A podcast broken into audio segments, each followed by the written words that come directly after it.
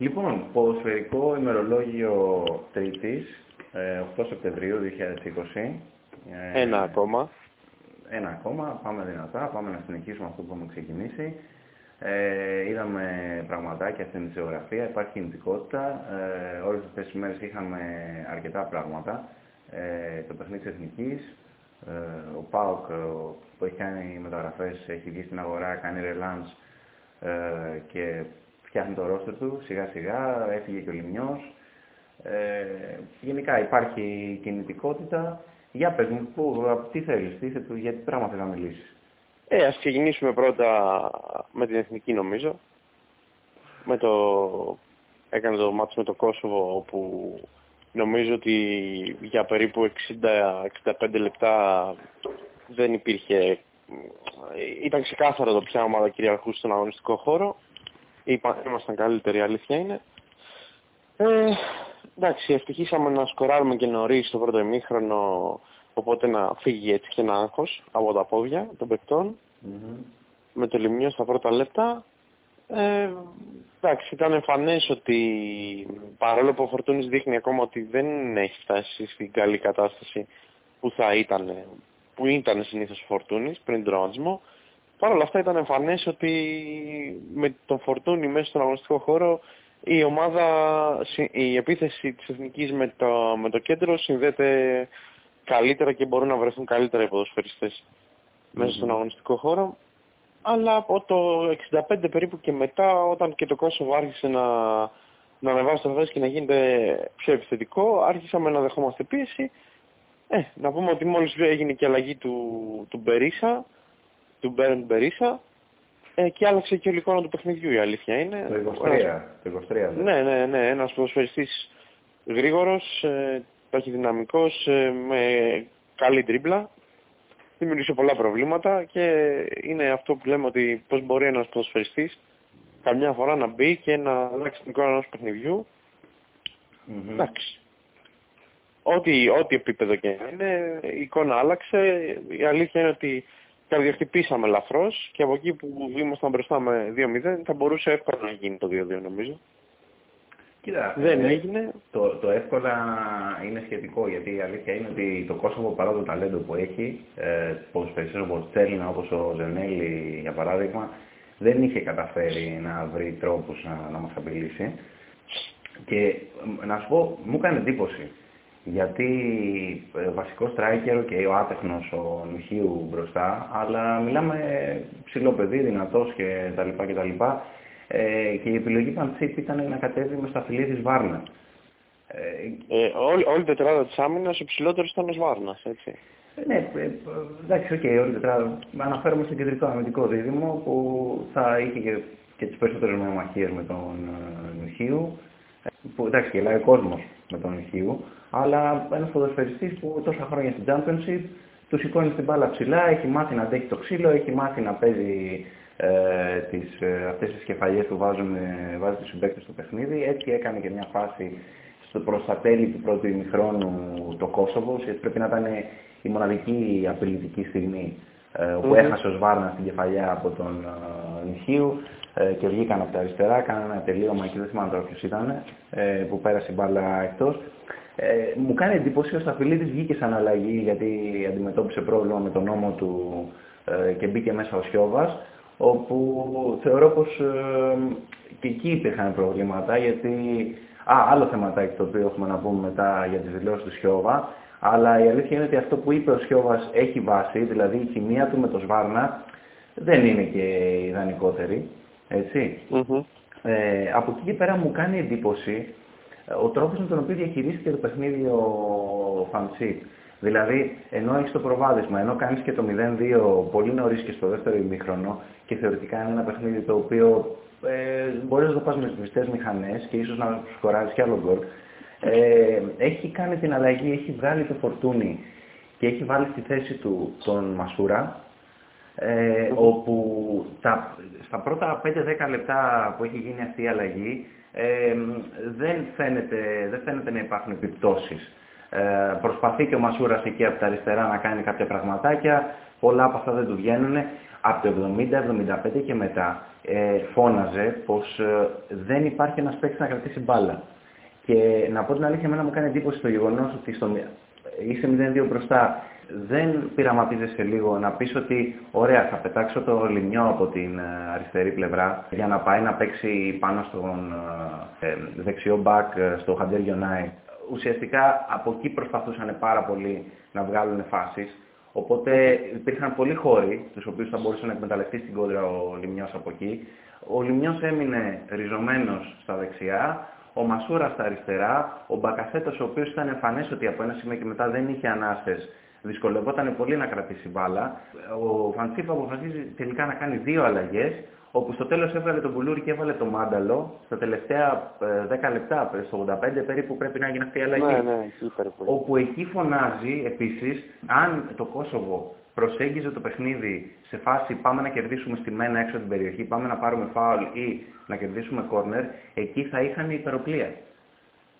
Χωρίς τον Κουλούρη ναι. και με δεδομένη την παρουσία μόνο ουσιαστικά ε, Σιώβας ε, Σβάρνας ήταν οι υψηλοί ποδοσφαιριστές μέσα, θα είχαμε πρόβλημα στο ψηλό παιχνίδι. Αλλά έγινε μια φάση στο τέλος, κερδίσανε ένα φάουλ και ε, μας βγάλανε φάση ουσιαστικά. Ε, εγώ αυτό ήθελα να πω όταν είπαμε λίγη τύχη, είναι η φάση ότι και στο μάτσο αυτό και στο μάτσο με τη Σλοβενία που απειλήθηκε στα τελευταία λεπτά, ότι και η κακοδιαχείριση των αλλαγών και οι πολύ αργοί, από, ε, οι πολύ, πολλές αργές αλλαγές και η αδυναμία το να αλλάξω θέσεις και πάω αυτό, σε αυτό που ξέρω, όλο αυτό με μια κανονική ομάδα, γιατί τη Σλοβενία και το Κόσοβο δείξαν ότι είναι κανονικές ομάδες. Και όταν λέω κανονικές ομάδες εννοώ ομάδες που είναι ικανές να βρουν ένα επιθετικό πλάνο ουσιαστικό κατά τη διάρκεια του παιχνιδιού. Ε, νομίζω ότι θα ήταν θέμα χρόνου να, να χάσεις βαθμούς, να, να δεχθείς γκολ, ε, ακόμα και να χάσεις και το παιχνίδι θα μπορούσε να έχει τιμωρηθεί ναι, και να μην πει κανένας τίποτα. Έτσι, γιατί δεν έχεις κάνει πράγματα στο δεύτερο ημίχρονο. Βέβαια.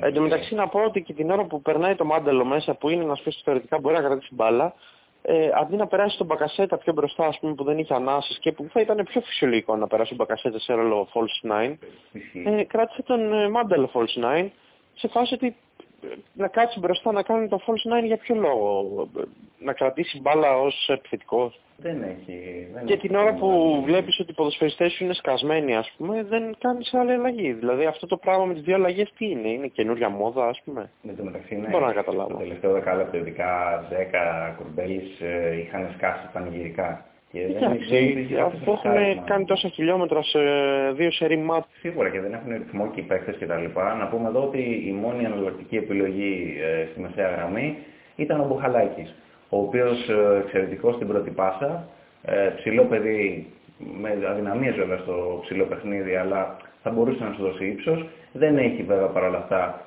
την ε, επιθετικότητα στο μαρκάρισμα να βγει να πρεσάρει την μπάλα και τα λοιπά και τα λοιπά, αλλά θα μπορούσε να δώσει μια λύση στη μεσαία γραμμή, φρεσκάρισμα και πάμε να κρατήσουμε το σκορ. Αν και πιστεύω ότι θα έπρεπε η ομάδα να έχει κινηθεί να πάει να βάλει και ένα τρίτο γκολ και να τελειώσουν τα πάντα.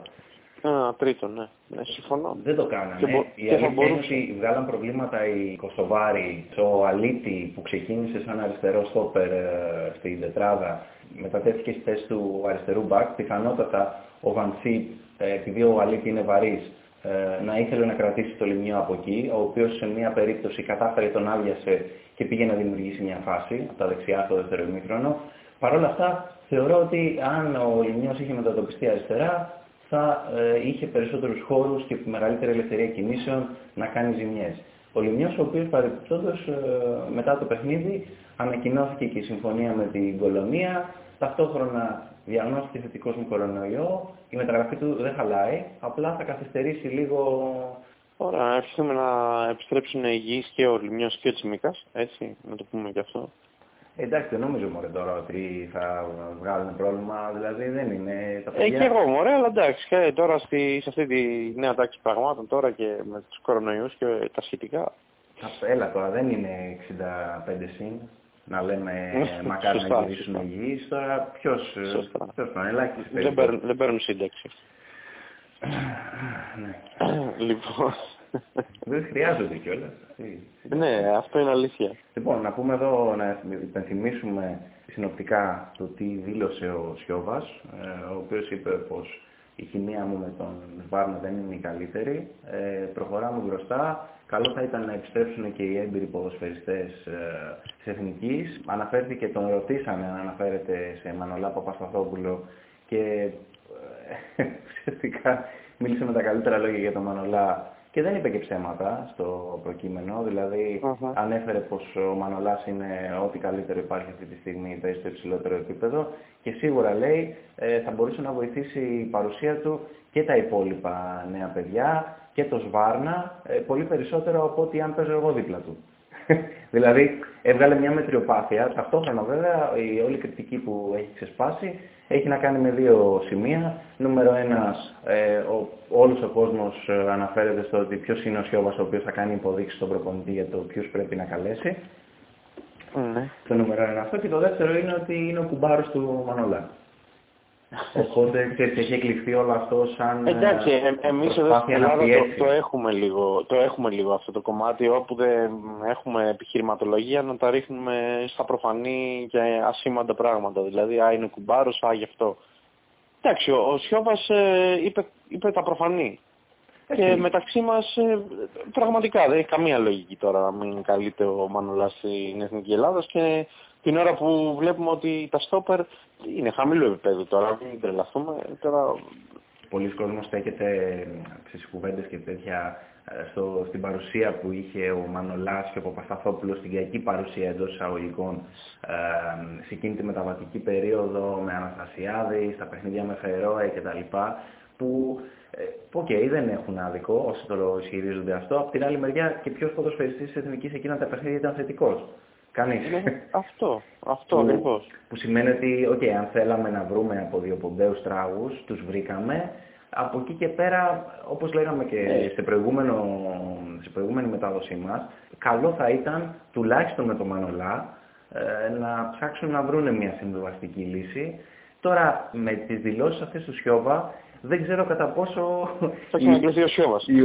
Καλά, για το Σιώβα δεν, δεν ξέρω. Ε, εν τω μεταξύ, οι κύκλοι βγήκαν, κύκλοι του Προέδρου, όχι του Προέδρου, κύκλοι της Ομοσπονδίας, ε, βγήκαν και είπαν, ε, κυκλοφορεί πολύ ότι ο Βαντσίπ είναι ενοχλημένος με τις δηλώσεις Σιώβα, αλλά δεν θα πάρει αποφάσεις εν θερμό και θα επιδιώξει να έχει μια, μια κουβέντα με το Σιώβα. Κοίταξε, υπό νορμάλ συνθήκες θα έπρεπε, θεωρώ, ανεξαρτήτως του παρελθόντος, ανεξαρτήτως του, είχε, του τι είχε γίνει, σε μια τελείως άναρχη κατάσταση εντωμεταξύ. Δηλαδή τότε στα παιχνίδια με τον Άγγελο Αναστασιάδη υπήρχε μια, ένας αναβρασμός ε, εγώ έτσι όπως το είχα εκλάβει αυτό που είχε γίνει με τον Παπασταθόπουλο τότε που είχε βγει και κάνει εκείνες τις δηλώσεις, αισθάνθηκε το καθήκον να βγει και να μιλήσει και τότε είχε πει κιόλας ότι αναλαμβάνω όλη την ευθύνη, δεν θέλει τα παιδιά, εγώ αναλαμβάνω την ευθύνη σαν αρχηγός, να βγει να μιλήσει, να πάρει πάνω του την ευθύνη και να κρούσει το καμπανάκι ότι παιδιά εδώ κάτι δεν πάει καλά, κάτι σοβαρά δεν πάει καλά, πρέπει να βρούμε μια λύση. Εγώ έτσι είχα καταλάβει τις δηλώσεις, δεν ξέρω τι είχε γίνει στα ποδητήρια.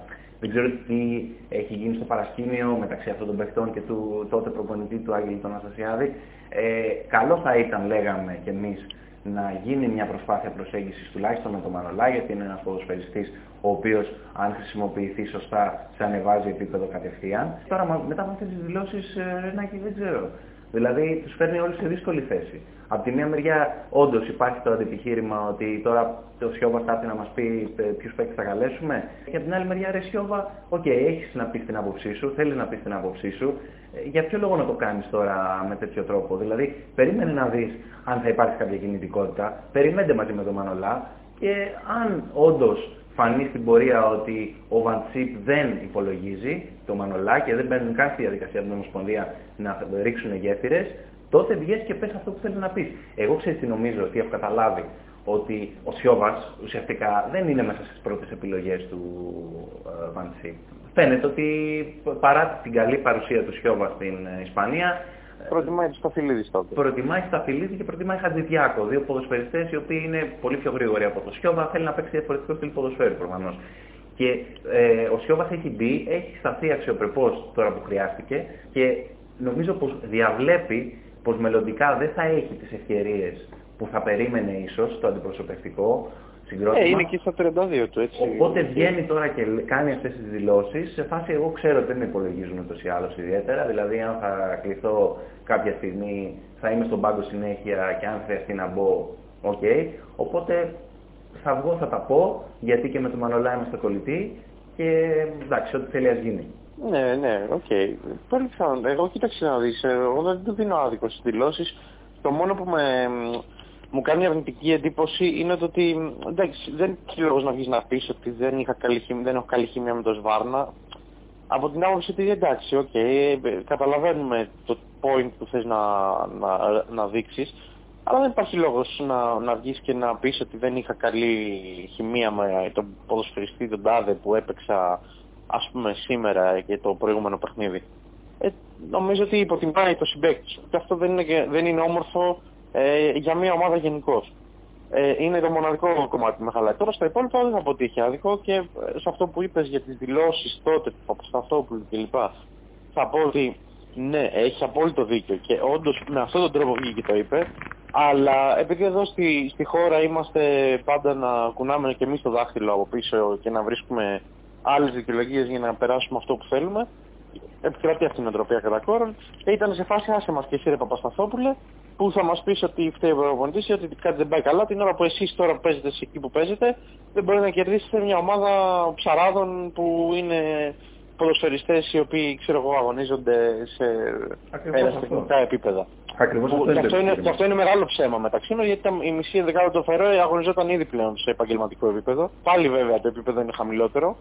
Αλλά Μωρέ, είναι χαμηλό, ότι είναι να, χαμηλό να, έχουμε, επίπεδο, να αλλά- έχουμε επίγνωση και το τι λέμε. Δεν είναι όλοι οι ποδοσφαιριστές σε αυτές τις ομάδες πλέον εραστέχνες. Δεν μιλάμε τώρα για το Γιβραλτάρ και τη Μάλτα. Κοίτα, Πλέον γενικότερα, ακόμα και τα Φερόε έχουν ποδοσφαιριστές επαγγελματίες. ε, γενικότερα έχουν αλλάξει τα πράγματα στο ποδόσφαιρο. Δεν είναι όπως ήταν πριν 20-25 χρόνια, όπου έπαιζες με τα Φερόε και ήταν δεδομένο ότι θα έχεις ένα εύκολο απόγευμα, όπως και να έχει. Ε, πλέον οι αποστάσεις μικραίνουν, ακόμα και μεταξύ των αντιπροσωπ- αντιπροσωπευτικών συγκροτημάτων. Το βλέπουμε χαρακτηριστικό, δηλαδή δεν έχουμε ένα ρόστερ το οποίο είναι κακό, σαν ένα, ένα pool το οποίο είναι τόσο κακό για να είμαστε στην τρίτη κατηγορία του Nations League και όμως βρισκόμαστε εκεί γιατί έχουμε κάνει κακή, κακή διαχείριση όλα αυτά τα χρόνια. Που σημαίνει ότι σε- είναι λεπ, ε, λεπτομέρειες ε, για να κερδίσεις ακόμα και τέτοιους αντιπάλους ε, πλέον. Sorry, πάμε, πάμε. Ε, ναι, προφανώς και μεταξύ μας εκεί που θέλω να καταλήξω τώρα για όταν φτάσαμε στα Φερόε, ε, δεν γίνεται τώρα να υπάρχουν ποδοσφαιριστές οι οποίοι κοστίζουν 50 εκατομμύρια στο μεταγραφικό παζάρι και να τους φέρνεις για προπονητή έναν άνθρωπο ο οποίος έχει σταματήσει την προπονητική κάποια χρόνια; Εντάξει, αυτό είναι γεγονός. Εντάξει, α, και ε, είναι σε άλλη εποχή και τώρα τα πράγματα αλλάζουν. ε, Πρέπει να εξελίσσεται. Δεν πώς τώρα. Δηλαδή, και, και αν το δούμε από τη σκοπιά των ποδοσφαιριστών, εντάξει, ε, είναι δυνατόν.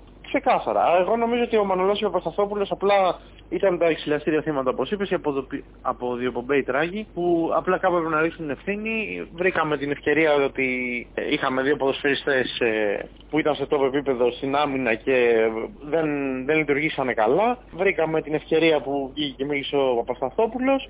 Ε, εντάξει, νομίζω ότι το έχουν τραβήξει πάρα πολύ στην ΕΠΟ με αυτές τις περιπτώσεις. Οκ, για τον Παπασταθόπουλο γνωρίζαμε ότι πολύ πιθανόν και να σταματούσε έτσι κι αλλιώς αν δεν υπήρχε πρόκριση, όπως είχε και ο ίδιος δηλώσεις κάποια στιγμή την προηγούμενη χρονιά. Αλλά νομίζω ότι για τον Μανολά το έχουμε ξαναπεί, ε, είναι, είναι τραγικό να έχεις ε, έναν από τους καλύτερους ε, κεντρικούς αμυντικούς ε, στον κόσμο και να, να μην κοιτάς πώς θα επαναφέρεις ε, τον ποδοσφαιριστή. Στην τελική όταν έγιναν αυτά τα σκηνικά έγιναν υπό άλλο καθεστώς, υπό τις οδηγίες άλλου προπονητή σε μια κατάσταση στην ΕΠΟ πολύ διαφορετική από αυτή που θεωρητικά είναι τώρα. Συνεπώς για μένα δεν έχει καμία λογική αυτό που γίνεται. Τώρα αναφορικά με το Σιώβα, εντάξει. Ε, σε αυτό που είπες έχεις ένα point. Στο ότι πολύ πιθανόν να τα βλέπει και έτσι, και έτσι κι αλλιώς δεν είμαι πρώτη επιλογή. Που για μένα είναι τραγικό να είναι πρώτη επιλογή ο Σταφυλίδης που δεν είναι καν στόπερ και να μην είναι ο Σιώβας στη δεδομένη χρονική στιγμή. Εν τω μεταξύ, Και με τις... εν τω μεταξύ, που οκ, δεν είναι ακριβές μέτρος σύγκρισης, αλλά ο Σταφυλίδης ε, στα στοιχεία μας, όσο έχει αγωνιστεί φέτος, έχει αγωνιστεί είτε ως αριστερό back είτε ως ε, αριστερό ε, wing back. Αν δεις τις αμυντικές του επιδόσεις, εντάξει, δηλαδή δεν, δεν, Εντάξει. έχει, δεν έχει λογική. Δηλαδή, ok, θέλεις ταχύτητα στα στόπερ, το καταλαβαίνω. Θέλεις να μπορείς να είσαι ευέλικτος γιατί θες να παίξεις ποδόσφαιρο κτλ. Αλλά τώρα να, σε τριάδα, αν χρησιμοποιούσε το Σταφυλίδη ως αριστερό στόπερ σε τριάδα, να πω πάει στο διάλογο. Γιατί εντάξει, του, μπορεί να ανταποκριθεί ρε παιδί μου, έχει αυτή την ταχύτητα, μπορεί να πατήσει και ψηλότερα, να δώσει πλάτος, να μπει μέσα να καλύψει τυχόν αδυναμίες που προκύπτουν από ε, κακή εφαρμογή της γραμμής στο site κτλ. Ε, αλλά όχι τώρα με δύο στόπερ εγώ, εγώ, εγώ, εγώ Δημήτρη αυτό που καταλαβαίνω είναι ότι επειδή ο Σταφυλίδης δεν υπάρχει περίπτωση να παίξει ξανά ως αριστερό μπακ στην εθνική, αλλά επειδή πρέπει για κάποιο λόγο να τον καλούμε, mm. τον βάζουμε στόπερ. Εγώ αυτό καταλαβαίνω. Ναι. ναι. Ε, και όποιος θέλει θα μεταφράσει όπως θέλει αυτό που λέω. Δηλαδή, εντάξει, τώρα με Τσιμίκα, Γιαννούλη, Κυριακόπουλο που ε, ε, κάνουν σαφώς ανώτερες χρονιές ανώτερη χρονιά από τον Σταφυλίδη ας πούμε και επιθετικά είναι πολύ καλύτεροι και οι τρεις, αμυντικά είναι ισορροπημένοι επίσης, δεν μπορώ να καταλάβω. Εγώ προσωπικά δεν θα τον καλούσα καν στην εθνική ομάδα. Ε, όταν έχω αυτά τα αριστερά μπακ, δηλαδή εδώ δεν, δεν μπορείς να καλέσει τον Κυριακόπουλο γιατί έχεις τον Τσιμίκα και τον Γιαννούλη θεωρητικά. Ναι, ισχύει.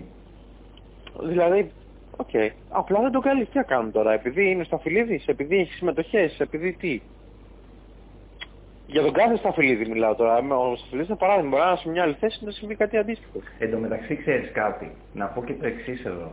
Προφανώς ε, προπονητικά, αν κάποιος προσπαθήσει να το τεκμηριώσει, η επιλογή στα Φιλίδη έχει να κάνει με την επιθυμία του Ολλανδού να υπάρχει ένας γρήγορος ποδοσφαιριστής εκεί. Ωραία. Ποια είναι η ναι. εναλλακτική σου επιλογή; Δηλαδή, όταν καταστρώνεις μια στρατηγική, ένα πλάνο, ε, που, το οποίο θεωρητικά θα σε βγάλει μακροπρόθεσμα, θα πρέπει να έχεις τουλάχιστον δύο ποδοσφαιριστές με τα ίδια χαρακτηριστικά. Ναι, σε κάθε θέση. Δηλαδή το backup του Σταφυλίδη έστω ότι το πλάνο μου είναι αυτό. Θέλω ο ένας από τους δύο μου στόπερ να είναι πολύ γρήγορος. Ε, ποιο είναι; Έχουμε δει Σταφυλίδη Χατζηδιάκο. Οι εναλλακτικές επιλογές σε αυτό ποιες είναι; Ο Σβάρνας που δεν ξεχωρίζει προφανώς για την ταχύτητά του. Ο, ο Σιώβα Μιχα... και ο Πούγκουρας που ήταν να κληθεί και δεν κλείθηκε λόγω του τραυματισμού. Ο Μιχαηλίδης που κλείθηκε πρόσφατα, ο Σιώβας που δεν έχει καμία σχέση με όλο αυτό και προφανώς γι' αυτό το λόγο δεν είναι στις πρώτες επιλογές του ε, Ολλάνδου και ο Πούγκουρας, όπως είπες. Ο οποίος αυτός είναι και πριν, πιο πριν κοντά. ο Κολοβέτσιος, έτσι. Ο οποίος ίσως είναι λίγο πιο κοντά, αλλά και πάλι δεν είναι ούτε Σταφυλίδης ούτε Χατζηδιάκος. Ναι, και πριν ήταν ο Κολοβέτσιος, σαν λέω κατάλαβες τι με προβληματίζει εμένα. Δηλαδή, πώς, πώς καταστρώνεις αυτή αυτό το πλάνο, αυτή τη στρατηγική, αν μακροπρόθεσμα δεν μπορείς να το υποστηρίξεις αυτό και με εναλλακτικές επιλογές με ίδια χαρακτηριστικά. Τέλος πάντων. Εντάξει, υπάρχουν πολλά, πολλά παράδοξα και παράλογα τώρα στην ελληνική ομάδα. Εδώ είπαμε, ο άνθρωπος κάνει πρώτη αλλαγή στο 75 και δεύτερη στο 86 και δεν κάνει τρίτη. Σε μάτς που εντάξει δεν έχει καμία λογική να το κάνεις αυτό. Και στα δύο μάτς δηλαδή δεν γίνεται να μην κάνεις και τις τρεις αλλαγές. Είναι, είναι τι δύο τουλάχιστον νωρίτερα. Η, Πραγματικά. Ειδικά δηλαδή... στην περίοδο που οι παίκτες δεν έχουν ρυθμό, σκάνε πολύ γρήγορα. Ε, ε ωραία. Και, και από αυτή την, την άποψη. Αλλά και από την άποψη ότι, OK, okay, έχεις και την ευκαιρία να περάσεις μέσα για ποδοσφαιριστές να δεις αν μπορούν να σου δώσουν κάτι. Εντάξει, δηλαδή... νομίζω ότι ήταν πολύ πιο ρεαλιστική η προσέγγιση του Φαν'τ Σχιπ. Δηλαδή πάμε να πάρουμε αποτελέσματα τώρα, ε, γιατί ουσιαστικά η Εθνική δεν έδειξε τίποτα. Ε, ειδικά σε σχέση με, το, με τις επιδόσεις ε, στα παιχνίδια τα περσινά, ε, στις τρεις συνεχόμενες νίκες, παρά το γεγονός ότι έτρωγες γκολ, σε κάθε παιχνίδι έβρισκες τον τρόπο να κερδίσεις, να τα γυρίσεις τα παιχνίδια. Ε, mm. Είχες δείξει πράγματα επιθετικά. Νομίζω ότι απέναντι στη Σλοβενία και Κόσοβο ε, δεν ήταν αντίστοιχο επίπεδο οι εμφανίσεις, παρά το γεγονός ότι κερδίσαμε τους Κωσοβάρους, ότι πήραμε το χείμενο τους Σλοβαίνους και ότι δεν φάνηκε να απειλούμαστε και πάρα πολύ. Ελπίζω να μην κοστίσει αυτή η, η, αυτές, αυτή η νίκη με το Κόσοβο που ήρθε σχετικά εύκολα και η ισοπαλία με τη Σλοβενία που θεωρείται επιτυχία ενώ για μένα είναι τεράστια αποτυχία ε, ελπίζω να μην με κυγιάρει όλο αυτό που φαίνεται και απλά να είναι ε, η δικαιολογία ότι είναι ανέτοιμοι οι ποδοσφαιριστές και ότι είχαν να βρεθούν καιρό. Αυτό θα το δείξει η επόμενη συνάντηση. Να πω, για μένα θα πρέπει να λειτουργήσει σαν καμπανάκι όλη αυτή η ιστορία. Γιατί όπως είπαμε η, το Κόσοβο αναγκάστηκε να κάνει τις αλλαγές του όλες πολύ νωρίς. Ε, έχασε και παίχτη λόγω τραυματισμού, ο Βοηβόντα στα δεξιά και πιο πριν ο προπονητής τους είχε κάνει δύο αλλαγές. Οπότε, αν θυμάμαι καλά, μέχρι το 65-70 είχαν κάνει και τις τρεις. Ε, ναι, ναι, ναι. Έβαλε το, το 23 μέσα, θύμισε μου το όνομα πάλι. Μπερνάρ Μπερίσα. Ο Μπερίσα, αυτό το όνομα το κρατήσουμε, πολύ καλά στοιχεία έδειξε. Ε, μπαίνει αυτός μέσα και ενώ εσύ έχεις τη δυνατότητα να κάνεις αλλαγές, να προσαρμόσεις το πλάνο σου, να κλειδώσεις το παιχνίδι, ε, βλέπαμε ότι ο Μπερίσα έβγαινε συνεχώς σε καταστάσεις ένας εναντίον ενός ε, με τον Μπακάκη. Ο Μπακάκης είχε κάνει χιλιόμετρα μέχρι τότε, δεν είχε τη φρεσκάδα. Mm-hmm. Και πήγαν να δημιουργήσουν ευκαιρίες από το πουθενά ουσιαστικά ε, σε καταστάσεις isolation play με τον, ε, με τον Κωσοβάρο από εκεί, από τα αριστερά. Δηλαδή ε, πρέπει να χτυπήσει το καμπανάκι και εγώ θεωρώ ότι, OK, okay, επειδή οι Μολδαβοί είναι χαμηλού επίπεδου, αν και αυτοί κάνουν βήματα σιγά σιγά, ε, θεωρώ ότι δεν θα έχει πρόβλημα και δεν θα φανεί αυτό το πράγμα ε, ότι υπάρχει ένα θεματάκι εκεί πέρα στην εθνική. Δεν θα φανεί σύντομα. Θα ανέβουν δηλαδή σιγά σιγά οι μετοχές του Φαν'τ Σχιπ. Ε, θεωρώ όμως ότι σε βάθος χρόνου τέτοιου είδους προσεγγίσεις και απέναντι σε καλύτερες ομάδες, επειδή διαβάζουμε κιόλας ότι θέλει να ρίξει πολύ το βάρος, λέει, και στα προχρηματικά που θα έρθουν αργότερα και ιστορίες και τώρα δοκιμάζει. Εγώ παιδιά δεν είδα να δοκιμάζει. Δεν το είδα να δοκιμάζει. Ναι, και αν... ασφαλούς για να πάρουμε αποτέλεσμα πήγε. Αν αυτή θα είναι η προσέγγιση και στα προκριματικά, με σαφώς καλύτερες ομάδες ως αντιπάλους από Σλοβαίνους και Κωσοβάρους, ε, νομίζω να βγουν θεματάκια. Πρέπει να δουν κάποια πράγματα εκεί ο Ολλανδός με τους αναλυτές του. Anyway. Αυτά. Αυτά. Και με την εθνική. Λοιπόν, Πάντα μας δίνει άφθονο ψωμί η εθνική ομάδα, να τα λέμε και αυτά. Κοίτα να σου πω κάτι, είναι το, αυτό που περιμένουμε όλοι ρε παιδί μου. Δηλαδή να δούμε μια εθνική που θα μας αντιπροσωπεύει, που θα μας καλύπτει ποδοσφαιρικά, θα μας γεμίζει ε, και ξέρεις αυτό είναι πολύ δύσκολο. Δηλαδή Ναι, ακόμα μα- και εκείνη η εθνική του Ρεχάγελ ας πούμε, που έφτασε να Μμμ. κάνει το ακατόρθωτο, ε, αλίμονο κι αν στα προκριματικά παραδείγματος χάρη γέμιζε κανέναν ε, ποδοσφαιρικά, ούτε θελκτικό ποδόσφαιρο έπαιζε, αλλά είχε βρει μια σκληράδα, είχε βρει τον τρόπο να παίρνει αποτελέσματα, είχε βρει τρόπο ο Ρεχάγκελ να κρατάει στεγανά στα ποδητήρια, ε, ένα κλειστό κλαμπ όπως πολλοί τη χαρακτηρίζανε τότε, την εθνική. Ε, Μμμ. ξέρεις, είναι το, το σαράκι μας η εθνική, ρε παιδί μου. Δηλαδή Έτσι, θέλουμε. έτσι, έτσι. Και ειδικά με όσα, μετά από όσα έγιναν με τον Ρανιέρη και το ξεχραβάλωμα εκείνο, εντάξει. Μακάρι, μακάρι ο Φαντσίπ να βρει τον τρόπο να, να μας ανεβάσει τουλάχιστον επίπεδο, να μας φέρει λίγο πιο κοντά σε αυτό το επίπεδο που έχουμε συνηθίσει και που μεταξύ μας Και που θέλουμε. αξίζει. Αξίζει, δηλαδή δεν, είναι, δεν έχουμε κακούς ποδοσφαιριστές, παρά τα όσα λένε πολλοί. Ναι, και αυτό που έπαιζε πολύ κάποια στιγμή εκεί ε, στα τελευταία παιχνίδια με τον Αναστασιάδη που λέγανε ότι αυτή φτάνει, αυτό το τυρί βγάζει, εγώ Ναι. έχω ξαναπεί πάρα πολλές φορές, τότε off the record, τώρα on the record, ότι ε, είναι, είναι πολύ άδικο γιατί αυτά τα παιδιά που υπάρχουν ε, και άλλα καλούνται και άλλα δεν καλούνται ας πούμε στην εθνική, αν χρησιμοποιηθούν σωστά και επιλεχθεί το κατάλληλο σύστημα, πραγματικά μπορούν να αποδώσουν τέτοιο ποδόσφαιρο που αν φτάσουμε να το δούμε αυτό δεν θα το πιστεύουμε. Γιατί και οι αποστάσεις δεν είναι τόσο, μικρ- δεν είναι τόσο μεγάλες πλέον Ισχύει και με τα... με τις υπόλοιπες ομάδες. Μπράβο, και με τους μικρότερους, ε, θεωρητικά χαμηλότερης δυναμικότητας αντιπάλους, αλλά και με τους μεγαλύτερους αντιπάλους. Δεν είναι τόσο μεγάλες οι αποστάσεις. Ε, μην νομίζουν, μην νομίζει ο κόσμος ότι και στις μεγάλες εθνικές ομάδες ε, οι προπονητές ε, κάνουν, ε, στις περισσότερες ομάδες κάνουν καμιά καλύτερη δουλειά. Δηλαδή, ακόμα και οι ομάδες που, που φτάσανε να μονοπολούν το ενδιαφέρον, π.χ. η Γαλλία, ας πούμε, τα τελευταία χρόνια στις ε, διοργανώσεις, ε, ο Τζάμπ έχει διαπράξει ποδοσφαιρικά εγκλήματα κατά τα τελευταία χρόνια, που η Γαλλία έφτασε στους τελικούς, έτσι.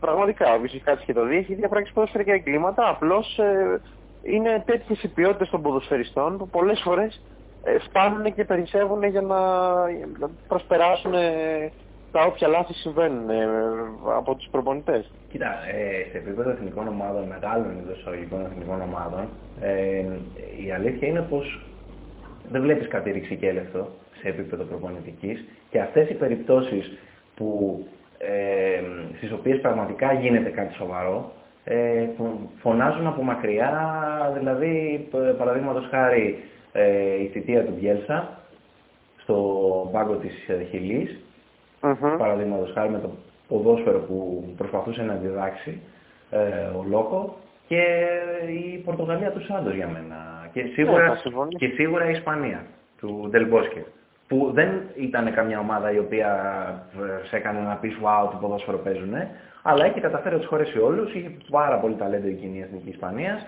είχε καταφέρει να τους χωρέσει όλους με τέτοιο τρόπο τους ώστε να είναι αποτελεσματικός. Εντάξει, ο Ντελμπός και μεγάλη γάτα των το, των πάγκων, η αλήθεια είναι, σε αυτά τα κομμάτια. Και για την Πορτογαλία τους Σάντο συμφωνήσω απόλυτα. Ήταν και, και εμένα ήταν στο μυαλό μου να το πω, αλλά με πρόλαβε και το είπες. Ναι, Όπου και αυτό δεν, δεν, περιπτώσεις έχει φωνάζουν, δεν, ρε, παίζει, παιδί. δεν παίζει κάποιο ποδόσφαιρο ούτε θελεκτικό ούτε τίποτα, απολύτως τίποτα άλλα. Οι κλήσεις είναι ορθολογικές, τα συστήματα δεν είναι ορθολογικά. Πάει για το αποτέλεσμα, παίρνει το αποτέλεσμα. Τέλος. Τα συστήματά του είναι ορθολογικά και κόντρα στην όρμα. Έτσι. Σάντος. Και Δεν αρέσουν, αλλά έχουν, φέρουν επιτυχίες. Ναι.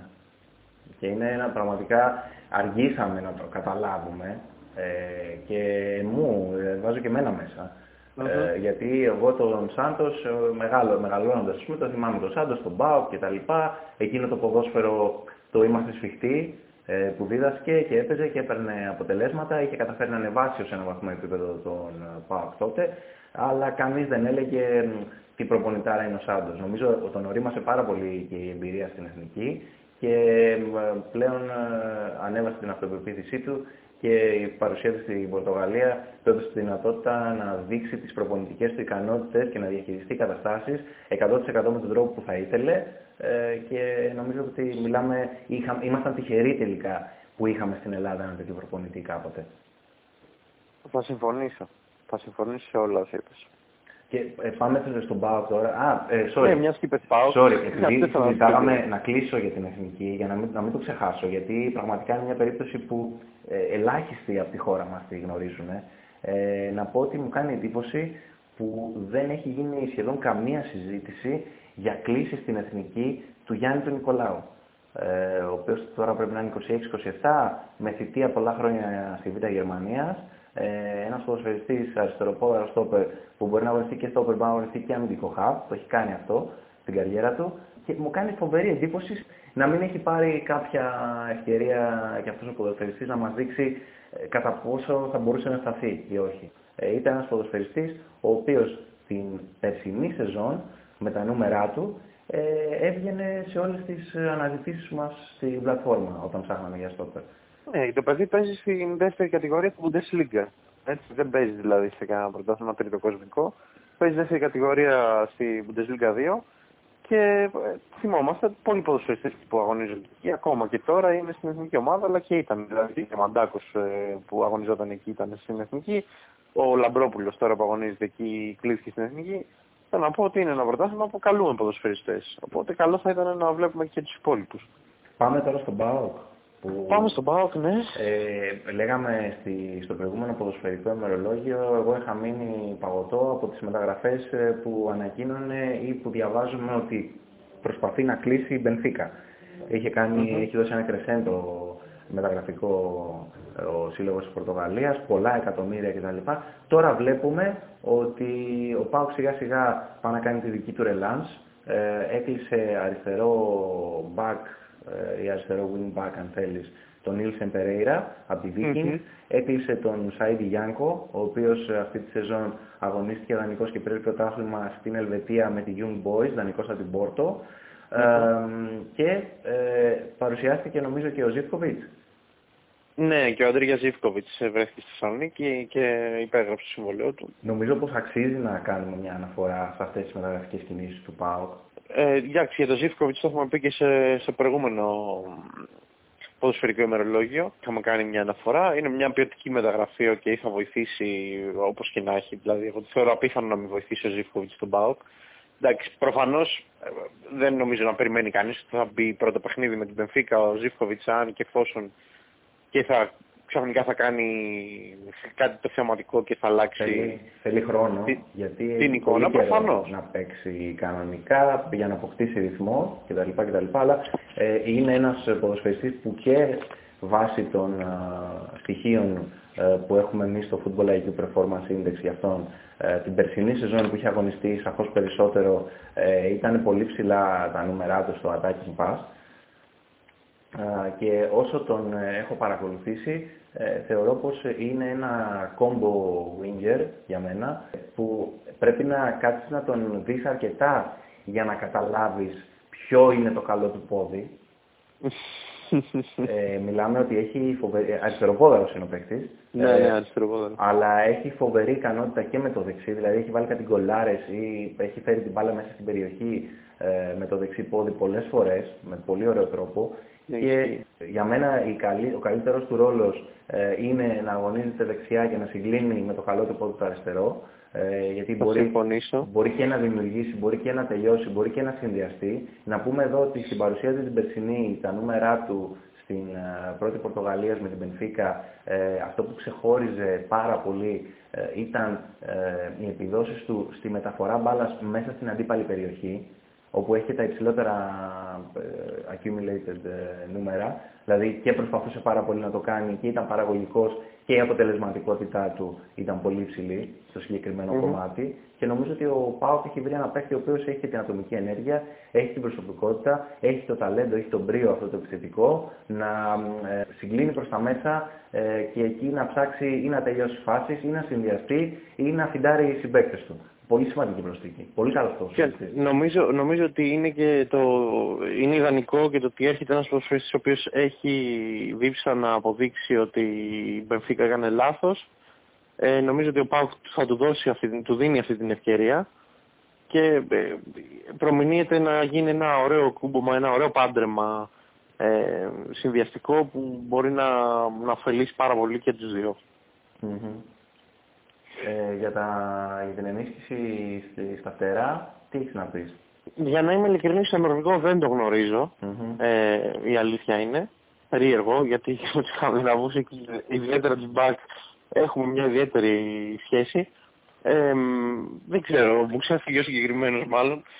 Ε, τώρα για το Σάιντι Γιάνκο, ε, νομίζω ότι ε, σίγουρα έχει, για μένα είναι στο επίπεδο το, της ομάδας που ήρθε. Ε, έχει κάνει πάρα πολύ καλή σεζόν με την Young Boys, ο συγκεκριμένος ποδοσφαιριστής.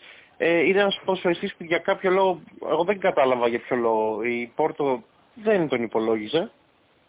Ε, εννοώντας ότι, ok, μπορεί να μην τον θες για βασικό, αλλά νομίζω ότι το rotation της Πόρτο και για μ, να είναι ο αναπληρωματικός δεξιός μπακς θα πάρει κάποια παιχνίδια από τον βασικό σου, ε, ήταν μια χαρά επιλογή, εξαιρετική επιλογή.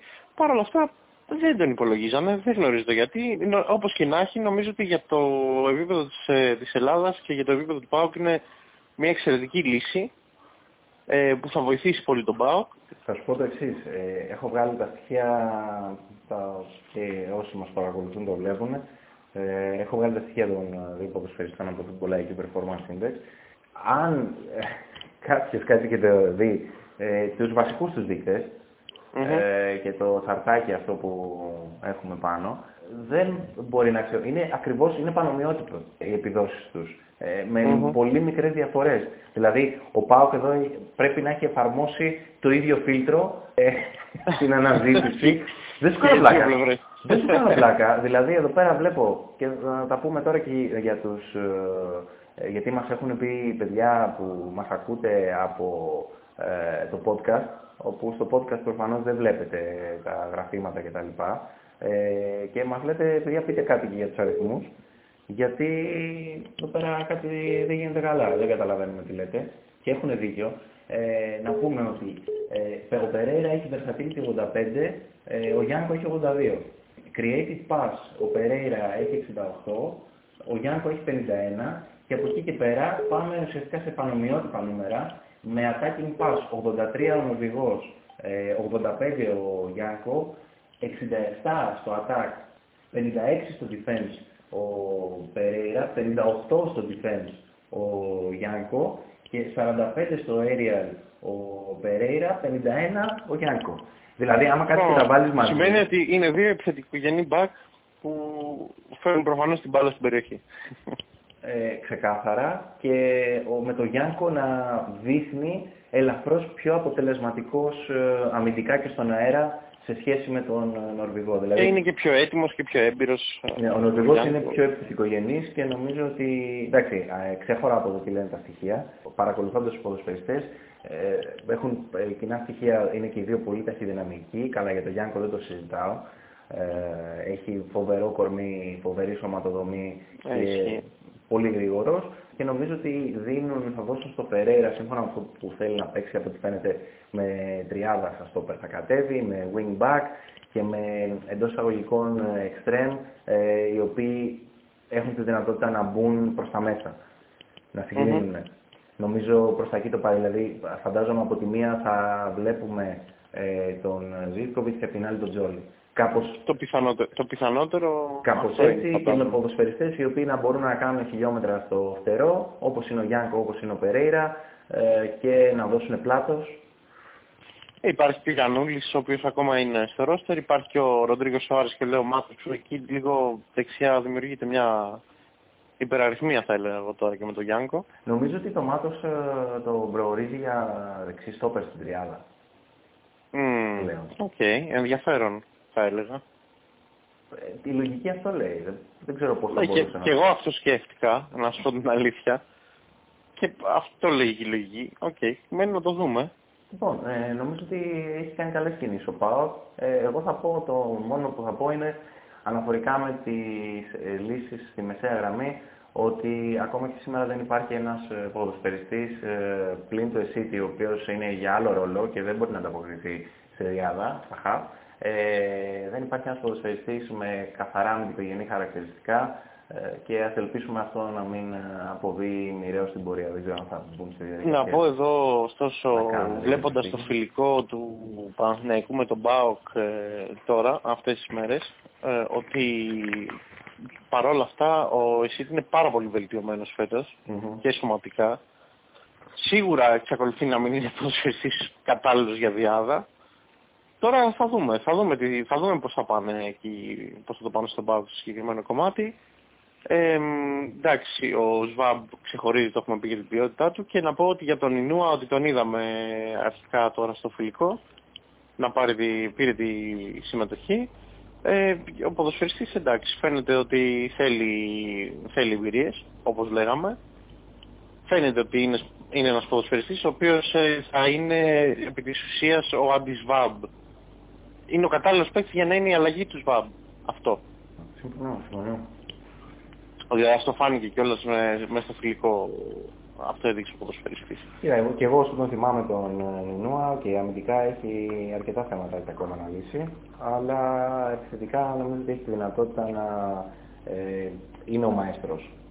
Mm-hmm. Έχει και δύο ψηλά στο 8 παίζανε. Ας πούμε με τον Ισχύτη στο 6 με ένα πολύ βελτιωμένο City όπως είπα και πριν. Θα φανεί. Όλα κοντά είναι τώρα. Ξεκινάμε σιγά σιγά. Να πούμε εδώ για το βελτιωμένο City. Να, νομίζω ότι γενικότερα στη φετινή ομάδα του ΠΑΟΚ ε, θα έρθει κάποια στιγμή μέσα στη χρονιά που θα αναγκαστούμε να δώσουμε credit ε, στην ε, γύμναση. Ναι, μακάρι, γιατί πέρσι ήταν μεγάλο πρόβλημα αυτό. Μακάρι να χρειαστεί να το κάνουμε αυτό, γιατί θα δούμε και πολύ πιο ωραία πράγματα από τον Πάουκ φέτος. Είχα διαβάσει ότι έχουν φέρει γυμναστή που ήταν και παλιότερα νομίζω στο συλλόγο, mm-hmm. με σκοπό να ενισχύσουν το team του Φερέιρα στο συγκεκριμένο κομμάτι. OK. Okay. Ωραία, ωραία. Ενδιαφέροντα πράγματα και από τον ΠΑΟΚ. Ε, να πούμε ότι εντάξει, επιστροφήθηκε το θέμα που έπεσε στον Ολυμπιακό, OK. Okay ο Αντιγιγέρμα να πούμε ότι ο Πέδρο Μαρτίνς ζητάει μεταγραφές, έτσι. Γιατί η αλήθεια είναι ότι έχει μείνει λίγο πίσω το, το θέμα εκεί στον Πειραιά, νομίζω. Δεν ξέρω ποια είναι η άποψή σου. Εντάξει, πίσω δεν, δεν ξέρω αν μπορώ να το πω ότι έχουν μείνει πίσω. Έχουν κάνει κάποιες επιλογές, έχουν πάρει παίχτες ε, στα πλάγια, ε, στη θέση των back, sorry. Ε, mm-hmm. Και από εκεί και πέρα περιμένουν και αυτοί να δούνε πώς θα εξελιχθεί όλο το θέμα με τις πωλήσεις. Ε, ε, διαβάσαμε για νέα πρόταση της Μπενφίκα 8 εκατομμύρια πλάς ε, όπου ο Ολυμπιακός ζητάει 12 και από ό,τι φαίνεται θα τα βρουν κάπου στα 9,5-10. Ε, Για τον Καμαρά κάθε μέρα γράφουν ότι περιμένουν πρόταση από Ιταλία ή Αγγλία, αν υπάρχουν ομάδες από αυτές τις χώρες που το κοιτάνε σοβαρά. Ε, και εκεί θα εξαρτηθούν πολλά από το θα φύγουν τελικά με τι ποσά θα πουληθούν. Και... Για το ΣΑ τίποτα, ε. Για το ΣΑ ακόμα δεν έχω διαβάσει κάτι να σου πω Ναι, δεν ακούγεται και εμένα μου κάνει εντύπωση. Ξέρεις, όλο αυτό εδώ μεταξύ είναι πολύ, πώς να το πω, ξέρεις, λες άντε να γίνει για να, να πάει να φέρει την καταστάσεις, να τους ενσωματώσεις στην ομάδα και όσο αργεί νομίζω ότι αυτό μόνο κακό μπορεί να κάνει στη συνοχή του Ολυμπιακού. Δηλαδή, εγώ φαντάζομαι ότι υπάρχει, υπάρχει μια ανησυχία, τουλάχιστον στον προπονητή, στο κομμάτι ότι πότε θα φύγουν, πότε θα έρθουν οι άλλοι. Ξεκινάει το πρωτάθλημα τώρα το Σαββατοκύριακο, ας πούμε, και Εντάξει, καταλαβαίνεις από ποια όψη το λέω, νομίζω. Μα, μα βγήκε και μετά το φιλικό με τον Ατρόμητο που ο Ολυμπιακός αναγκάστηκε να αγωνιστεί με πολλές ε, ε, αλχημίες στη βασική ενδεκάδα. Και, και, και διεθνείς ναι. Αλλά ε, το γεγονός ότι βγήκε ο Μαρτίνης μετά το τέλος του αγώνα και είπε μεταξύ άλλων ότι χρειαζόμαστε και μεταγραφές, ε, χρειαζόμαστε ακόμα παίκτες, ε, νομίζω ότι κάτι σημαίνει. Χτυπάει ένα καμπανάκι ο Μαρτίνης. Δεν νομίζω ότι θα έβγαινε έτσι πολύ άνετα να το πει. Ε, και νομίζω ότι η ομάδα κινείται, δηλαδή ε, θα κλείσει ο Εμβιλά από ό,τι φαίνεται, είναι πολύ κοντά και διαβάζουμε για ποδοσφαιριστές ε, στο φτερό της επίθεσης πλέον. Okay. Ουσιαστικά νομίζω ότι εκεί πρέπει να εστιάσει ο Ολυμπιακός και στήσει του αριστερού μπακ. Και αν φύγει τελικά ο Σεμέδο, φαντάζομαι ότι θα έχουν κάποιους ποδοσφαιριστές ε, στη shortlist και θα περιμένουν να χτυπήσουν. OK. Okay. Λοιπόν, πάμε παρακάτω. Ε, να πω κάτι για τον Πέπε. Πριν πάμε παρακάτω. Επειδή διαβάζω από πολλοί, από πολλοί και από δημοσιογράφους ε, τις τελευταίες μέρες ε, σαν ανάλυση του Πέπε ότι ο Πέπε είναι soft ε, αμυντικά. Παιδιά, ο Πέπε soft δεν είναι. Ίσα ίσα που μπαίνει ε, πολύ δυνατά στις ε, μονομαχίες όταν μπαίνει. Το θέμα είναι ότι δεν έχει την έκρηξη ε, για να μπορέσει να κυνηγήσει αντίπαλο σε πολλά μέτρα και σε ανοιχτούς ε, χώρους. Αυτό είναι το πρόβλημα του Πέπε. Ε, δεν είναι ότι είναι soft. Έτσι. Sorry, αλλά αισθάνθηκα την ανάγκη να το πω. Όχι, καλά έκανες, καλά έκανες να μπαίνουν τα πράγματα λίγο στη θέση τους. Λοιπόν, εγώ ήθελα να πω τώρα για, τη, για την φημολογία του Μπακάκη για την La Liga ε, δεν είναι La Liga. Ε, η... Συγγνώμη για την, ναι, συγγνώμη για την Έπεσε η Liga Αλλά ναι, όπως και να έχει μεταγραφή Για την Λεγανές, ναι, ε, OK. Okay. Δεν, δεν ξέρω, ε, μου κάνει λίγο εντύπωση να σου πω την αλήθεια, από τη μία. Από την άλλη, okay, ο Μπακάκης είναι ανεβασμένος. Βέβαια, εντάξει, άλλο το επίπεδο τώρα της La Liga, άλλο της, της Liga Adelante σίγουρα εντάξει, ο Μπακάκης θα μπορούσε να ανταποκριθεί στη Β' Ισπανία, δεν το συζητάμε αυτό. Αλλά OK, okay, νομίζω ότι και για την ΑΕΚ δεν θα ήταν πολύ συμφέρον αν θες να αφήσει τον Μπακάκη να πάει στη Β' Ισπανία. Να σου πω κάτι, αν δεν είχε τον Παουλίνιο και είχε εκεί τη, ένα παίκτη εφάμιλλο, θα σου λέγα ότι, OK, okay, εντάξει, θα τον δώσει τον Μπακάκη, θα ψάξει να βρει ένα backup για την πρώτη ομάδα. Αυτή τη στιγμή με το θέμα που έχει στη θέση του δεξιού μπακ, ε, νομίζω ότι είναι μια σπόσο κεφαλιά τώρα που θα δω. Εντάξει, ε, βέβαια φαίνεται ότι έχουν έτοιμη λύση γιατί ο Μπάγεβιτς ε, είχε από πριν μιλήσει στην ομάδα για το Ραντόνια τον 19χρονο δεξιό μπακ ε, της Δυνάμω Ζάγκρεπ K19 και από ό,τι φαίνεται θα, έρθει, θα υπογράψει. Okay. Τώρα, τι να σου πω, θα πάει και για κανονικό δεξιό μπακ, ε, υπολογίζουν τον ε, Ραντόνια, θα δείξει. Ε, τώρα υπολογίζεις τώρα για ομάδα που υποτίθεται ότι θέλει να ένα παιδί που ήταν στην K19 και δεν είναι έμπειρο, δεν έχει εμπειρία. Και στην K19 της Δυνάμω Ζάγκρεπ, δεν είναι στην K19 της Μπαρσελόνα π.χ. Δηλαδή, ε, καταλαβαίνεις με το σχετικό και να έχεις και τον Παολίνιο μαζί, ο οποίος έχει δείξει ότι είναι τρύπα δεξιά πίσω, δεν ξέρω. Εγώ προσωπικά το βλέπω αυτοκτονικό αυτό. Αλλά όχι. Φαντάζει, φαντάζει ακραίο, φαντάζει να συγκεντρώνει λίγες πιθανότητες, ειδικά με ό,τι έχουμε δει από, και τις ελληνικές, από ό,τι έχουμε δει από τις ελληνικές ομάδες διαχρονικά. Mm -hmm. Δηλαδή mm -hmm. σπάνια εμπιστεύονται νεαρούς ποδοσφαιριστές ε, ε, χωρίς ιδιαίτερη εμπειρία στο να μπουν μέσα και δικαιολογημένα ίσως ορισμένες φορές ε, θα δείξει. Ε, η λογική λέει ότι θα πάνε για βασικό δεξί μπακ. Αν φύγει okay. ο Μπακάκης. Οκ, συμφωνούμε. Ε, πάνω στον Παναθηναϊκό να πω εδώ ότι ε, υπάρχει το εξής παράδοξο, παράλογο, όπως θέλεις πες το, ε, όπου ο Παναθηναϊκός αυτή τη στιγμή αγωνίζεται με τριάδα με την Τάνη Πογιάτος στο, στα χαφ, από ό,τι φαίνεται δεν θα αλλάξει αυτό, δεν έχει κάνει καμία κανένα πειραματισμό σε άλλο σύστημα Ισπανό στα φιλικά. Οπότε φυσιολογικά αυτό θα είναι το σύστημα που θα ακολουθήσει και στα επίσημα και κατά τη διάρκεια της χρονιάς. Ε, να πούμε ότι η τριάδα, η βασική όπως βγαίνει από το ρεπορτάζ είναι ο Κρουμπέλης στο 6 με εσωτερικούς μέσους τον Αγιούμπ και τον Βηγιαφάνιες και από εκεί και πέρα υπήρχε το εξής. Υπήρχε μια αίσθηση ότι θα αποκτηθεί ένας, ε, ένα εξάρι στην αρχή ως ο Κουρμπέλης ε, και ότι θα είναι εναλλακτική ο, ο Αλεξανδρόπουλος ε, στα χαφ και θα ψάξουμε να βρούμε ένα box to box ακόμα.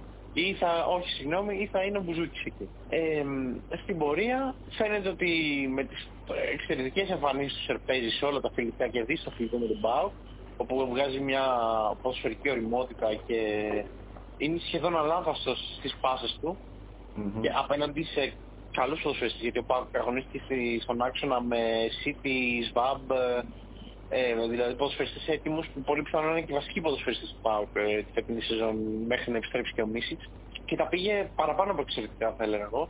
Από ό,τι φαίνεται και έχει κερδίσει και τον Τάνι Πογιάτος σε συνδυασμό με τον Αλεξανδρόπουλο που επίσης έρχεται με φόρα την προηγούμενη σεζόν ε, και τον Μπουζούκι αυτή τη στιγμή πίσω από την τριάδα υπάρχει ο Σερπέης, ο Αλεξανδρόπουλος και ο Μπουζούκι. Παρ' όλα αυτά διαβάζουμε ότι ο Παναθηναϊκός είναι κοντά μέχρι και την Τετάρτη σύμφωνα με τα ρεπορτάζ να έχει κλείσει, να έχει υπογράψει και ίσως να έχει και ανακοινώσει κιόλας σε box to box. Box to box. Εγώ διάβασα, εγώ διάβασα ότι παίζει πάρα πολύ πλέον το όνομα του Ιτουράσπε. Ναι. Όπου box to box δεν τον λες, μάλλον αντικουρμπέλη τον λες. Εξάρι είναι ο Ιτουράσπε, ναι. δεν είναι box to box, είναι εξάρι και δεν... Ξέρεις, το όνομα του Ιτουράσπε έχει παίξει πάρα πολύ το τελευταίο τρίμηνο στο ρεπορτάζ του Παναθηναϊκού κα, κατά καιρούς. Εγώ δεν βλέπω, να είμαι ειλικρινής, ε, τον Τουράσπε να, να κλείνει στον Παναθηναϊκό. Δεν νομίζω ότι ο Παναθηναϊκός ασχολείται με τον Τουράσπε. Μπορεί να πάει στο και έξω. Ε, τουλάχιστον ρεπορτάζ ε, ένα από τους πιο εγκυρούς δημοσιογράφους του Παναθηναϊκού που κάνουν το ρεπορτάζ, δεν θέλω να αναφέρω ονόματα αυτή τη στιγμή, αυτό που έγραφε είναι ότι ε, box to box παίκτης κλείνει, μέχρι την Τετάρτη θα έχει κλείσει, ότι στην αρχή υπήρχε η σκέψη για το εξάρι, δηλαδή μετά τις εμφανίσεις του Αλεξανδρόπουλου, αλλά και τη χρησιμοποίηση του Σερπέζη με επιτυχία στο συγκεκριμένο ρόλο, ότι υπολογίζει ο Αλεξανδρόπουλος αντικουρμπέλης εκεί πέρα. Mm-hmm. Εμένα αυτό που με προβληματίζει είναι ότι οι εσωτερικοί μέσα του Παναθηναϊκού είναι μόνο επιθετικογενείς και είναι, έχουν εμφανείς αδυναμίες αμυντικά Δηλαδή δεν υπάρχει κάποιο box to box, κάποιος ποδοσφαιριστής από τους εσωτερικούς μέσους πέραν των μικρών που να είναι καλή αμυντικά ή αξιοπρεπής έστω αμυντικά. Δηλαδή ξέρουμε και το Βιαφάνιος και ο Αγίου και ο Μπουζούκης αμυντικά υστερούν και οι τρεις. Ε, και από εκεί και πέρα ε, μου κάνει εντύπωση ότι αν αποκτηθεί και άλλος ποδοσφαιριστής σε αυτή τη θέση, στη θέση δηλαδή του εσωτερικού μέσου, μετά υπολογίζονται οι δύο μικροί και πού υπολογίζονται; Ή μήπως δεν υπολογίζεται τελικά ο Μπουζούκης κατά βάθος.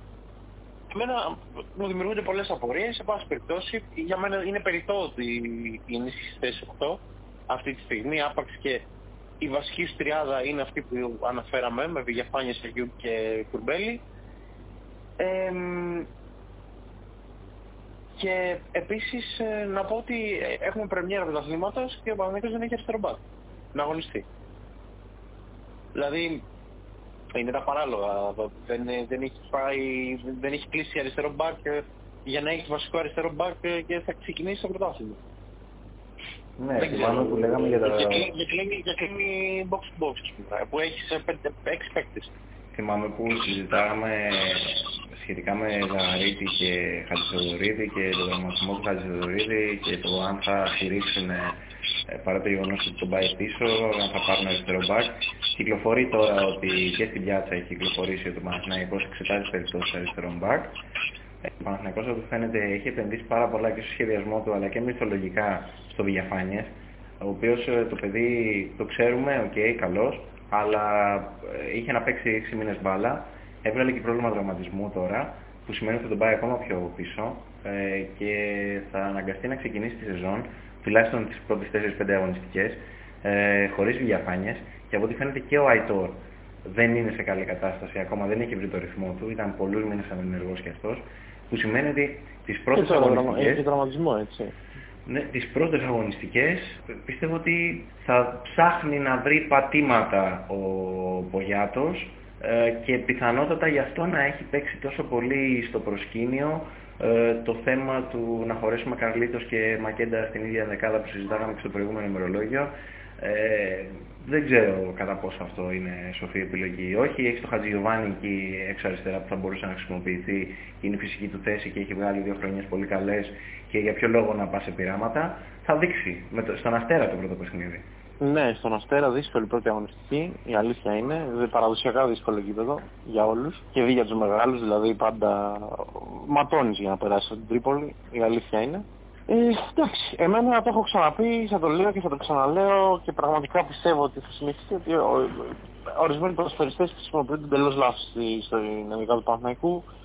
Κάποια πράγματα δεν έχει κανένα νόημα που γίνει. Δηλαδή σε όλο το φιλικό, ενώ υπάρχει ο Ζαγαρίτης στον πάγκο που έχει πάρει τόσες συμμετοχές στα, στα φιλικά γενικά πριν την πρεμιέρα του πρωταθλήματος, αυτό το φιλικό έχει βγάλει όλο το παιχνίδι σαν αριστερό μπάκο φάνης μαυρομάτης. Ας πούμε, Δηλαδή ποιος θα παίξει αριστερό μπακ την επόμενη αγωνιστική; Ε, ήταν η απορία που μου γεννήθηκε. Ε, καταλαβαίνεις πώς εννοώ, έτσι.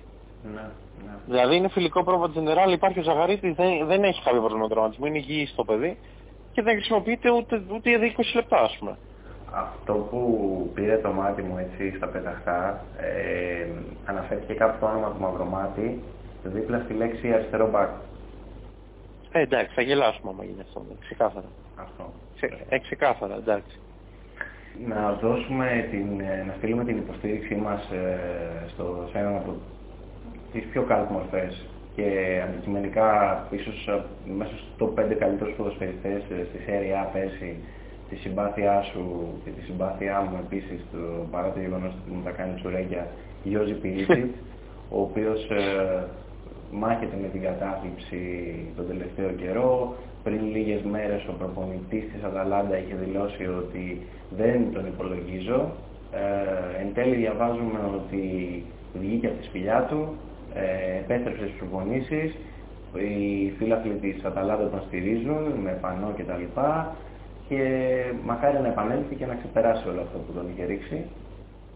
Μακάρι, μακάρι να επανέλθει. Εμένα εντάξει, θες μ' αρέσει από Ε, εντάξει, γιατί να μας αρέσει.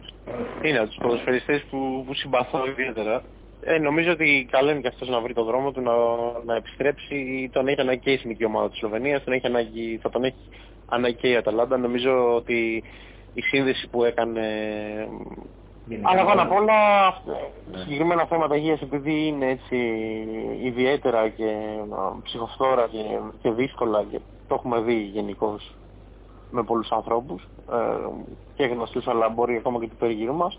Ε, νομίζω ότι όσο το δυνατόν πιο γρήγορα να μπορέσει να ξεπεράσει το, το παιδί και να επανέλθει να είναι καλά. Μακάρι, μακάρι. Όλα αυτά τα χρόνια πολύ ψηλά και στα Matrix το Football IQ Performance Index ο Ήλιτσης. Σταθερή αξία, σταθερή αξία. Να σε ρωτήσω, διάβασες για Greenwood και Fontaine. είναι, δεν ξέρω, αυτό είναι, είναι της μόδας τα τελευταία χρόνια πολύ έτσι, να φέρουν στις αποστολές εκεί πριν τους αγώνες ε, κορίτσια στα ξενοδοχεία. Εντάξει.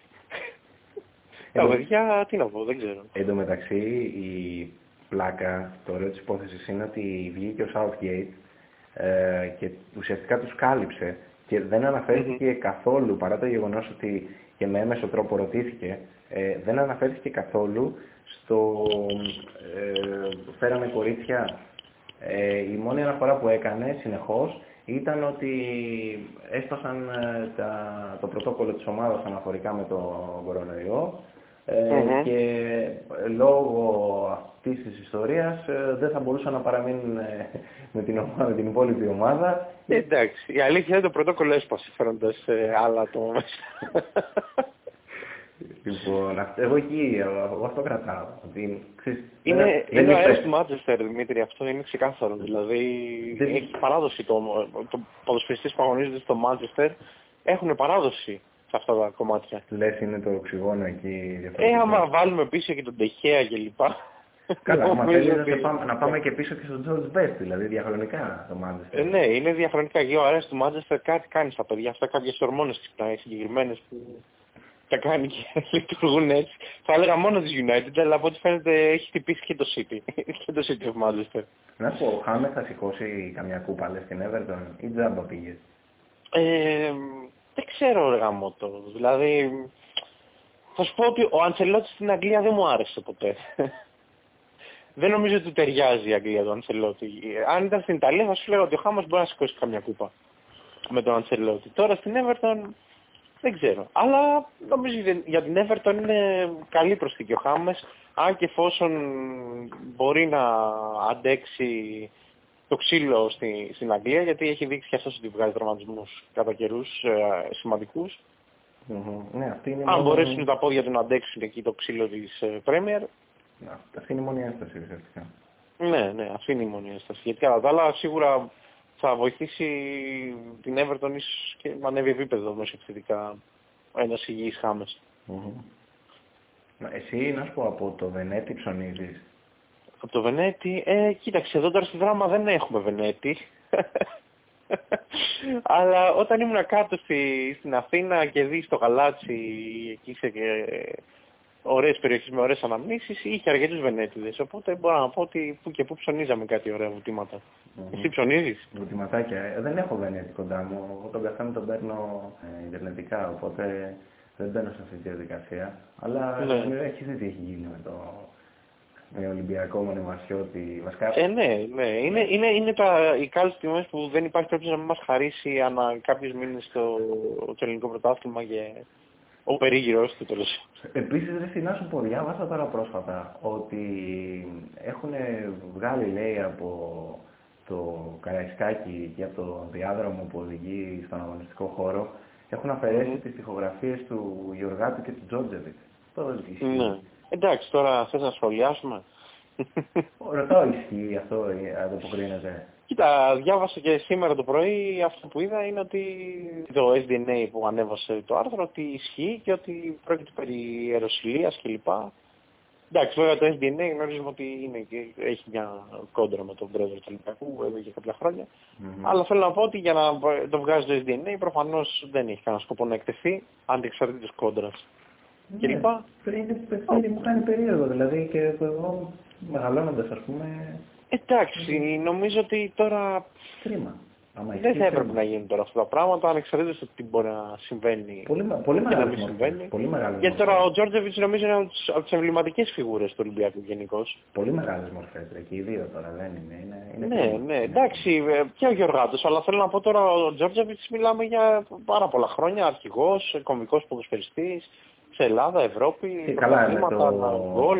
με, με, το, Τι να λέμε. με, το Γιωργά, Εντάξει. με το Γιωργάτο ειδικά, ok, ο Τζόρτζεβιτς περισσότερα χρόνια ε, εδώ και τα λοιπά, αλλά ε, με το Γιωργάτο η σύνδεση του κόσμου του Ολυμπιακού ήταν ε, σε άλλο επίπεδο.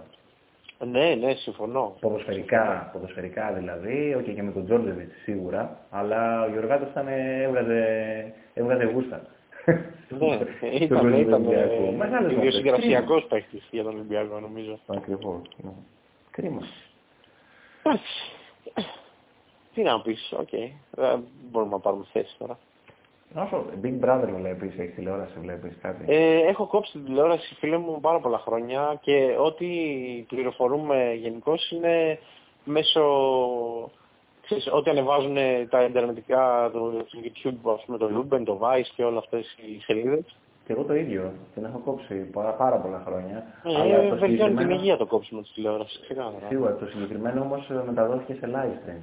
Η φάση αυτή που έχει γίνει σε άλλους και τα Ναι, λοιπά. το είδα, την είδα Που- τη φάση. Ε, να- Αλήθεια είναι. Να σου πω κάτι, μα μου κάνει εντύπωση. Δηλαδή, ε, κάθονται όλοι και σχολιάζουν το τι έγινε, αντί να σχολιάζουμε και να λέμε τώρα είναι δυνατόν, ε, το, δηλαδή το Big Brother μας έλειπε. δηλαδή, δεν μπορώ να καταλάβω. Τέλος πάντων. Μόνο και μόνο που στάθηκες στο συγκεκριμένο σημείο ε, και μπαίνεις στη διαδικασία να κάνεις έναν σχολιασμό ο οποίος προκύπτει από όλη αυτή την ιστορία με τον Big Brother, νομίζω ότι το, Μμμ. το Big Brother έχει επιτελέσει το σκοπό του ε, και σύν της άλλης ε, να πω και δύο πράγματα ακόμα για το Big Brother. Ε, γίνονται όλα αυτά που γίνονται ε, με τον κορονοϊό, με τα lockdown, με την κατάρρευση της πραγματικής οικονομίας και τη φτωχοποίηση που βιώνουμε όλοι μας. Γιατί τα πράγματα είναι Μμμ. πάρα πολύ δύσκολα. Δεν ξέρω πόσοι από, Μμμ. από εμάς το έχουμε καταλάβει. Τα πράγματα είναι πάρα πολύ δύσκολα. Ε, έχει γίνει όλη αυτή η ιστορία με την Τουρκία όπου εν τέλει από ό,τι φαίνεται θα πάμε σε διαπραγμάτευση κάτι που σημαίνει ότι θα χάσουμε πράγματα και δεν έχω καταλάβει και για ποιο λόγο θα πρέπει να ε, ανοίξουμε τρύπες στο Αιγαίο για να βγάλουμε πετρέλαια. Αλλά τέλος πάντων αυτή είναι μια άλλη ιστορία. Γίνονται όλα αυτά που γίνονται σε κοινωνικό, οικονομικό, πολιτικό επίπεδο ε, και εμένα δεν μου το βγάζει από το μυαλό. Ε, ο στόχος του συγκεκριμένου παιχνιδιού τη δεδομένη χρονική στιγμή ήταν ένας. να στρέψει τις προβολής του πολλή κόσμου από τα πραγματικά ζητήματα στο να κάθεται να παρακολουθεί το καινούριο big thing της ελληνικής τηλεόρασης, με όσο controversy και αν ε, υπάρχει και κριτική που γίνεται κτλ. Mm-hmm. Οι περισσότεροι θα κάθονται να το δουν. Ε, και υπάρχει ένας σχεδιασμός πίσω από το πώς έχει στηθεί το φετινό Big Brother. Εμένα δεν μου το βγάζει στο μυαλό. Δηλαδή και οι επιλογές των ανθρώπων που βρίσκονται εκεί πέρα μέσα ε, είναι για να δημιουργήσουν ε, καταστάσεις και να βάλουν τον κόσμο σε μια διαδικασία διαμέσου του τι θα γίνεται μέσα σε εκείνο το σπίτι, ε, να παίρνει αφορμές για να συζητάει θέματα στην καθημερινότητά του. Ναι, ναι, και αυτά που έχουν και πέρασει, έτσι, δηλαδή...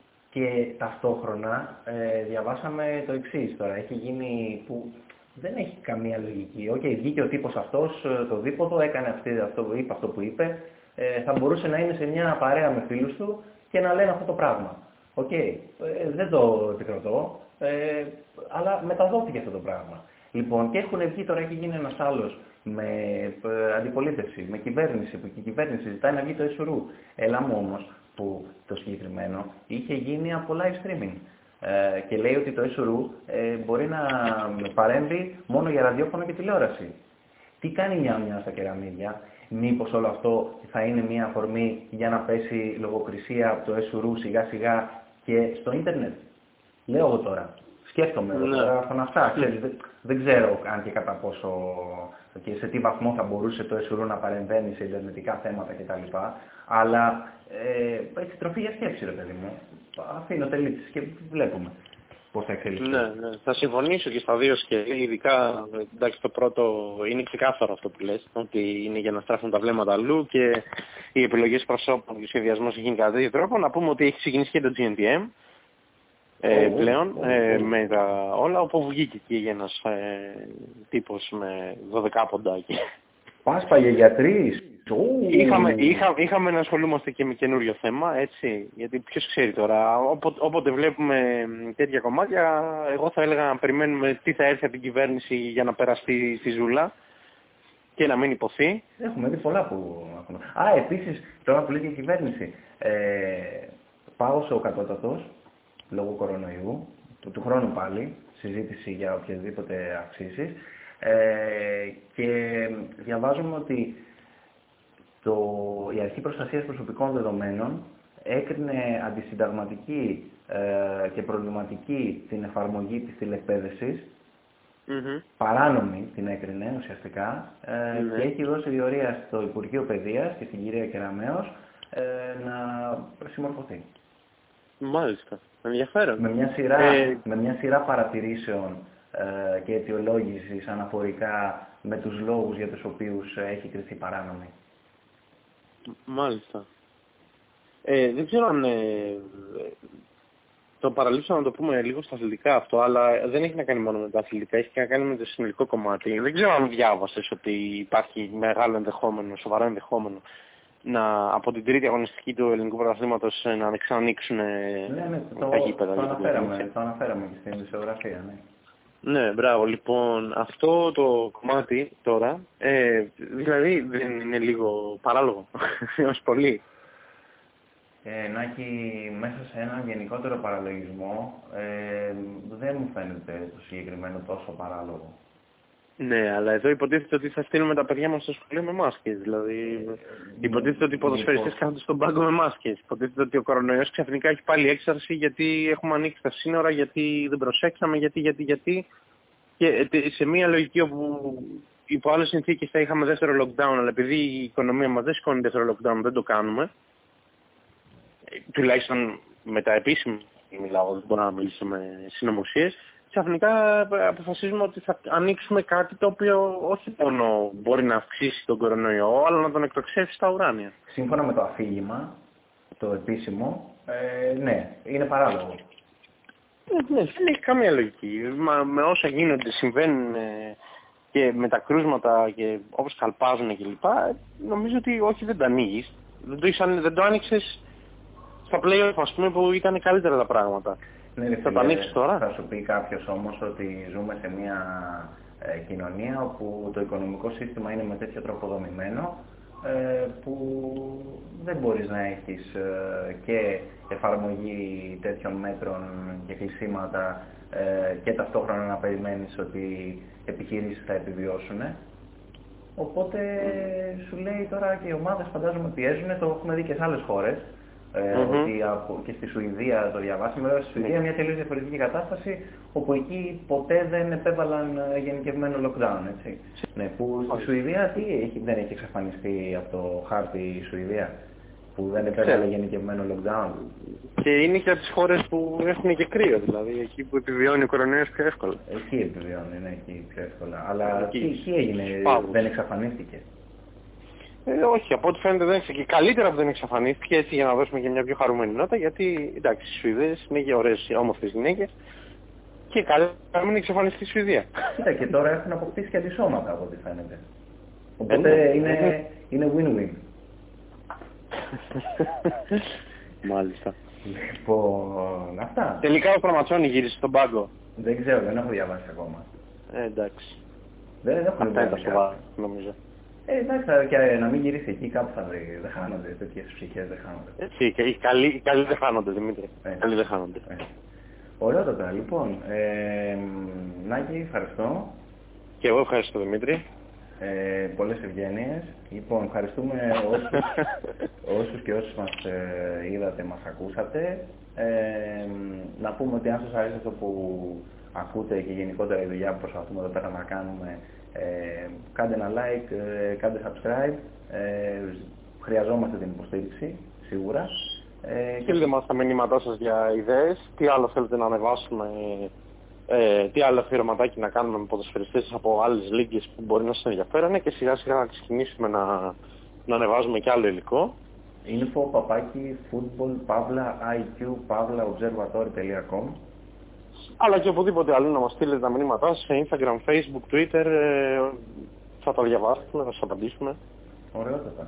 Λοιπόν, ευχαριστούμε πολύ και ανανεώνουμε το ραντεβού μας για την Παρασκευή. Εκτός συγκλονιστικού απρόπτου για ενδιάμεσα ε, επεισόδια που θα έχουμε να κάνουμε με πραγματάκια είτε που θα μας ζητήσετε είτε που θα μπούμε εμείς στη διαδικασία να τα κάνουμε ε, για να παραμείνουμε έτσι up to date με την επικαιρότητα. Έτσι. Καλή συνέχεια λοιπόν. καλή συνέχεια, καλή συνέχεια.